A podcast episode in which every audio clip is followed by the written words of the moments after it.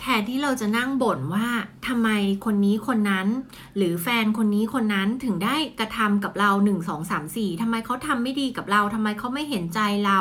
ทำไมเขาทำร้ายเราทำไมเขาพูดกับเราไม่ดีทำไมเขากระทำกับเราไม่ดีทำไมเขาเป็นอย่างนี้ทำไมเขาเป็นอย่างนั้นนะคะแล้วมัวแต่ไปโฟกัสกับการกระทำของเขาไม่ว่าเขาคนนั้นคือใคร ไม่ว่าเขาคนนั้นคือเพื่อนร่วมงาน ไม่ว่าเขาคนนั้นคือคนในครอบครัว ไม่ว่าเขาคนนั้นคือแฟนเรา หรือแฟนเก่า หรือแฟน เก่าเก่าเก่าก่อนหน้านี้ก็ตามนะคะ ให้เราถามคำถามนี้แทนค่ะ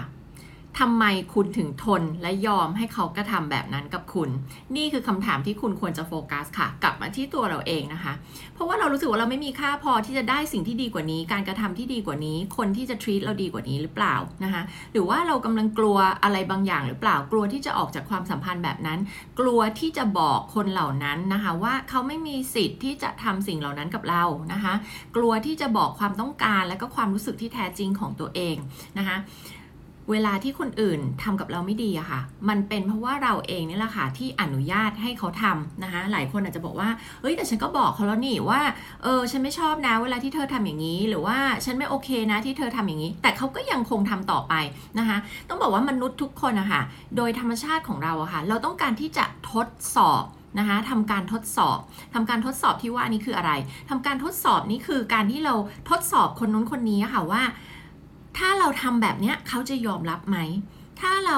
พูดแบบนี้กับเขา ถ้าเรากระทำกับเขาแบบนี้ ถ้าเราปล่อยให้เขารอหนึ่งชั่วโมง ถ้าเราก้าวร้าวกับเขา ถ้าเราทำสงครามเงียบกับเขา ถ้าเราพูดประชดใส่เขา แล้วคนคนนั้นอะ เขาจะโอเคกับการกระทำเราไหมนะเขาจะอยู่ต่อไหมนะคะซึ่งหลาย ๆ คนที่บอกว่าฉันได้บอกเขาแล้วว่าฉันไม่โอเคนะนะคะแต่ว่าพอยก็คือประเด็นก็คือคุณยังคงอยู่ในความสัมพันธ์นั้นต่อไง คุณยังประพฤติปฏิบัติกับเขาต่อไปเป็นปกตินะคะคุณยังอยู่ต่อคุณ มันเท่ากับคุณกำลังอนุญาตให้เขาทำการกระทำเหล่านั้นนะคะ เพราะฉะนั้นการที่เราจะเซต boundary อะค่ะ เราต้องมี consequence ค่ะ คือต้องมีผลลัพธ์ผลลัพธ์ในการกระทำนะคะ ว่าถ้าหากว่าคุณทำแบบนี้แล้วฉันไม่โอเค ฉันเคยบอกคุณมาหนหนึ่งแล้วนะ ถ้าเกิดมันเกิดขึ้นอีกอะผลลัพธ์มันคืออะไร ซึ่งผลลัพธ์อันนั้นอะอีกฝ่ายหนึ่งเขาต้องรู้สึกกระทบกระเทือนด้วยค่ะนะคะ มันต้องไม่ใช่ผลลัพธ์คือ ฉันจะงอนแล้วนะ หรือฉันจะไม่พูดกับเธอ 3 วันนะ นึกออกไหมคะ คือมันเป็นการแสดงให้เห็น